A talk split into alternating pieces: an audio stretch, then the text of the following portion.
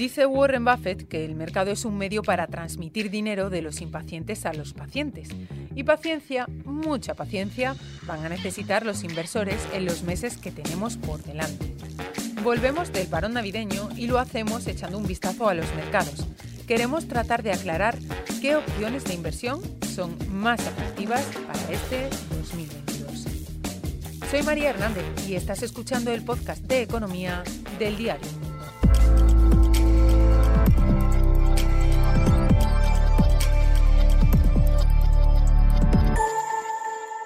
Las cuentas claras. Los mercados andan convulsos a cuenta de una serie de factores como Omicron, la crisis en la cadena de suministros y sobre todo la inflación. El aumento de los precios se ha convertido en uno de los retos principales para gestores, para analistas y para inversores. Y en este episodio queremos ver qué opciones pueden ser más interesantes para ese encarecimiento que merma nuestro poder adquisitivo y también la capacidad de nuestros ahorros. Eso sí, como siempre que hablamos de inversión, te digo que no tenemos una bola de cristal. Así que, hecha esta advertencia, voy a llamar a Mariano Arenillas, responsable de DWS para España y para Portugal.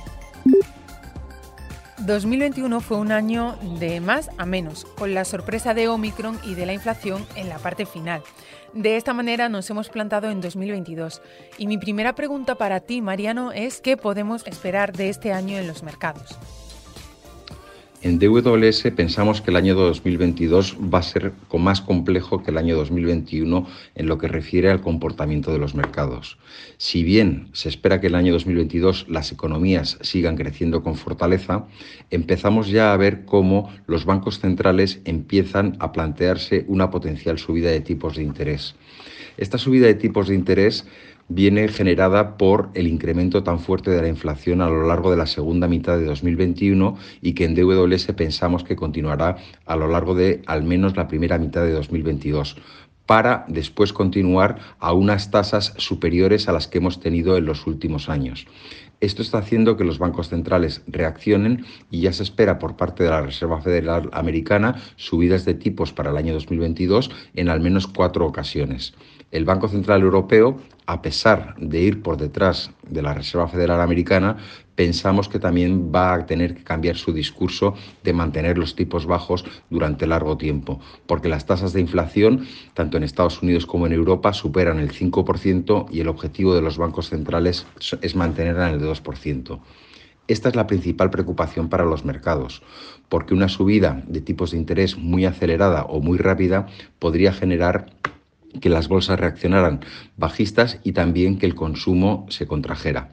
Si a esto le sumamos los problemas de suministros que hemos visto en el año pasado y que pensamos que durante la primera mitad del año también van a continuar, es el caldo de cultivo perfecto para unos mercados más volátiles. Por lo tanto, que nadie espere la rentabilidad del 20% que obtuvieron las bolsas el año pasado, sino algo más cercano al 7% debido a que los resultados empresariales también crecerán menos. En este episodio nosotros queremos hablar precisamente de cómo invertir ese dinero para, si no para batir a la inflación, al menos para proteger en la mayor medida posible nuestro poder adquisitivo. Entonces, ¿cómo invertimos en este panorama que nos has dibujado del mercado? ¿Cuáles son las opciones que pueden resultar más atractivas? Estamos hablando de cuáles son los potenciales eh, productos o activos em, que pueden dar cierta rentabilidad eh, al inversor de la calle y para eso pues tenemos que hablar de los diferentes activos, ¿no? Por una parte eh, la renta fija, los bonos, las letras del tesoro, las obligaciones del Estado, todos estos bonos son muy sensibles a las subidas de tipos de interés. Y de hecho, los bonos o la renta fija eh, en, su precio tienen una evolución inversa o un comportamiento inverso a eh, las subidas de los tipos. ¿Qué quiere decir esto? Que si nosotros esperamos subidas de tipos de interés, el precio de los bonos va a caer. Por lo tanto, esa alternativa de inversión del cliente conservador, que ha sido la más utilizada en, la historia eh, para poder tener cierta seguridad o control de que no vas a perder eh, tu patrimonio eh, en renta fija, esa opción ya no la teníamos. ¿Por qué? Porque los tipos de interés están muy bajos. Si ahora pensamos que van a subir, tiene que haber un efecto inverso sobre el precio. En renta fija, en la parte pues de crédito a las empresas y empresas pues menos sólidas, en este tipo de empresas eh, la rentabilidad que nosotros estamos esperando pues es en torno a un 3%. Pero ese 3% lo vamos a conseguir a lo largo del año y va a ocurrir eh, eventos durante el año que van a hacer que los precios de estos bonos vayan para arriba y para abajo. Va a haber riesgo. Por eso, eh, dentro de la renta fija, no todos los activos son aptos para todos los inversores, pero si hay inversores que están dispuestos a correr el riesgo, dentro de la renta fija, la parte más atractiva sería, por un lado, ese crédito a empresas eh, de menor calidad o llamadas high yield, o por otra parte, también tendríamos que salir un poco fuera de lo que son los países más desarrollados, donde tenemos mayor seguridad de poder recibir eh, el dinero de vuelta, e irnos a países emergentes. Los países emergentes son eh, principalmente pues toda la parte de Asia, tenemos eh, también la parte de Latinoamérica y Europa del Este. Son países ya que implican un riesgo adicional, donde hay una menor seguridad jurídica y hay menores, hay mayores dudas. Por lo tanto, nos tienen que pagar más ese riesgo que estamos corriendo. Y si la renta fija, Mariano, no es tan atractiva, ¿tendríamos que mirar hacia la bolsa y hacia la renta variable? Eh, nosotros somos inversores y buscamos eh, las oportunidades para poder ofrecer eh, a los inversores rentabilidad. Pues efectivamente, si en renta fija, que ha sido prácticamente dos tercios de la cartera de cualquier inversor medio español, durante los últimos años, si esos dos tercios no nos parecen atractivos, tendremos que ir a mirar otros activos. Entonces, efectivamente, la renta variable, las acciones, las empresas, nos parecen que son más atractivas que invertir en la parte de los bonos. Te quería preguntar, Mariano, qué sectores y qué tipo de compañías creéis que pueden hacerlo bien en los meses que tenemos por delante. Si tenemos eh, en cuenta que eh, las valoraciones actuales, eh, los precios de las acciones eh, están en máximos históricos en el mercado americano y en Europa, pues también tenemos que están por encima de la media de los últimos 15 años, podemos concluir que los mercados de renta variable, las acciones no están baratas. Entonces, cuando no están baratas, cuando no estás comprando barato, tienes el riesgo de que haya correcciones. ¿Cuáles son los sectores que nosotros pensamos que están más caros? Eh, por una parte, tecnología, es un sector que nos parece que eh, pues ha corrido mucho, ha tenido un comportamiento excepcional a lo largo de los eh, últimos dos años. Es un sector que efectivamente está teniendo con la irrupción del COVID un crecimiento espectacular y a pesar de que estén caras, sí que pensamos que lo van a seguir haciendo bien. Entonces, el sector tecnológico es un sector que tenemos que tener sí o sí en la cartera, porque además es un sector que está ayudando a otros sectores a aumentar su eficiencia, a poder eh, comunicarse con clientes en un estado de confinamiento. Este sector tecnológico va a seguir ayudando al resto de sectores y queremos invertir, pero tenemos que tener cuidado porque está caro. Entonces, a nosotros nos gusta el sector tecnológico, principalmente americano, que es donde está el mayor número de empresas tecnológicas a nivel mundial junto con China, pero Estados Unidos nos da más garantías, pero no invertiríamos en las cinco compañías más grandes del sector tecnológico americano, porque son las que más han subido en los últimos meses. Son las que llamamos FANG, ¿no? Facebook, Amazon, Apple. Exactamente. Sino que nos iríamos Dentro de, por ejemplo, el sector tecnológico, que está representado principalmente por el Nasdaq, nos iríamos a todas aquellas compañías que, estando en ese sector, pues no, han, no, han, corrido tanto o no están tanto en el foco de los inversores. Por lo tanto, tecnología es un sector que nos gusta. ¿Qué otros sectores nos gustan? Pues eh, si estamos hablando de que eh, el ciclo y la economía sigue creciendo, vamos a intentar invertir en compañías también que se puedan beneficiar de esa, eh, de esa mejora en el ciclo de las economías. Normalmente los valores cíclicos son pues, el sector industrial, que hemos hablado antes, eh, lógicamente eh, cuando hay un incremento de la actividad, estas compañías suelen tener un buen comportamiento. Y además, este sector industrial, que es muy importante en renta variable, para no tener todas las apuestas en el mismo sector, nos van a servir como diversificadores, que eso es lo más importante, no tener todas las apuestas en un mismo sector, porque si ese sector no funciona, eh, nuestra apuesta ha sido única. Entonces, el invertir en el segmento cíclico nos parece que va a aportar eh, menos vaivenes, menos riesgo eh, en los clientes. Otros sectores que también nos gustan, el sector inmobiliario. El sector inmobiliario nos gusta no solamente porque es un sector cíclico, sino también porque es un sector que recoge muy bien la subida de la inflación, la subida de precios. Por lo tanto, sector inmobiliario dentro de la parte de las oficinas que llamamos de nueva generación nos parece interesante. El sector eh, inmobiliario residencial también nos parece interesante. Lo que pasa es que el sector inmobiliario residencial también ha corrido mucho. ¿Dónde nos eh, posicionamos en DWS? Pues nos posicionaríamos principalmente eh, en el residencial, en, viviendas, pero lo que se llama eh, viviendas eh, a un precio razonable, que lo pueda pagar el, el, ciudadano de a pie.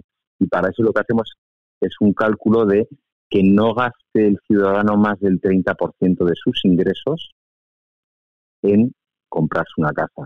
En un país como España, que, que, como sabes es un país que a nivel de inversión el ladrillo es uno de sus objetivos o de sus eh, focos principales, yo no sé si también quien pueda escuchar el podcast eh, se esté planteando si comprar una vivienda en estos momentos como inversión, como manera también de proteger sus ahorros o su poder adquisitivo, puede ser una buena opción.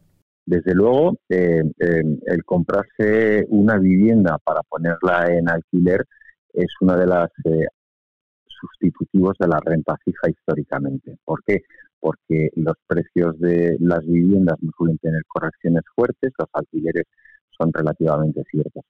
aquel inversor de a pie que pueda tener acceso a comprar una vivienda sería algo recomendable. ¿Qué ocurre? Que el coste de la vivienda es, eh, es alto y puede suponer que ese desembolso que haga el inversor no le permita comprar otra serie de activos, con lo cual estamos otra vez en lo mismo estamos apostando por una única eh, opción. Esa opción nos parece buena, pero pensamos que tenemos que tener una cartera más diversificada. Por lo tanto, sector inmobiliario residencial nos parece atractivo, pero se puede invertir o bien a través de compañías que hacen la gestión y que tienen en propiedad estos eh, inmuebles, o bien podemos invertir directamente en el inmueble y hacer la gestión nosotros. ¿Por qué? porque los precios de los alquileres y los precios de la vivienda eh, evolucionan al igual que evolucionan normalmente la inflación. Las apuestas para 2022 es una selección mucho más exigente que ya no mira solo a sectores o a mercados concretos, sino a empresas. Las mejor posicionadas en este caso son compañías sólidas, eh, compañías que pueden seguir creciendo pese a la moderación del PIB, compañías que pueden mantener márgenes pese al aumento de las materias primas y de los salarios y también aquellas compañías que ofrecen mejores retribuciones a sus accionistas. Nosotros en DWS esperamos eh, vaivenes en el mercado. Por eso mm, también creemos que si la renta variable está cara o las acciones, podría haber una corrección. Y no queremos eh, tampoco pues que el mercado nos expulse por una caída muy fuerte. Entonces, si bien estamos abogando por invertir en renta variable, estaríamos buscando tener cierta exposición a los sectores que pensamos que van a tener más crecimiento con este entorno macroeconómico que hemos hablado, pero también queremos mirar aquellas compañías que de alguna manera pues eh, tengamos menos dudas sobre ellas. Son compañías que suelen ser algo más, más eh, aburridas, pero que tienen una rentabilidad por dividendo alta.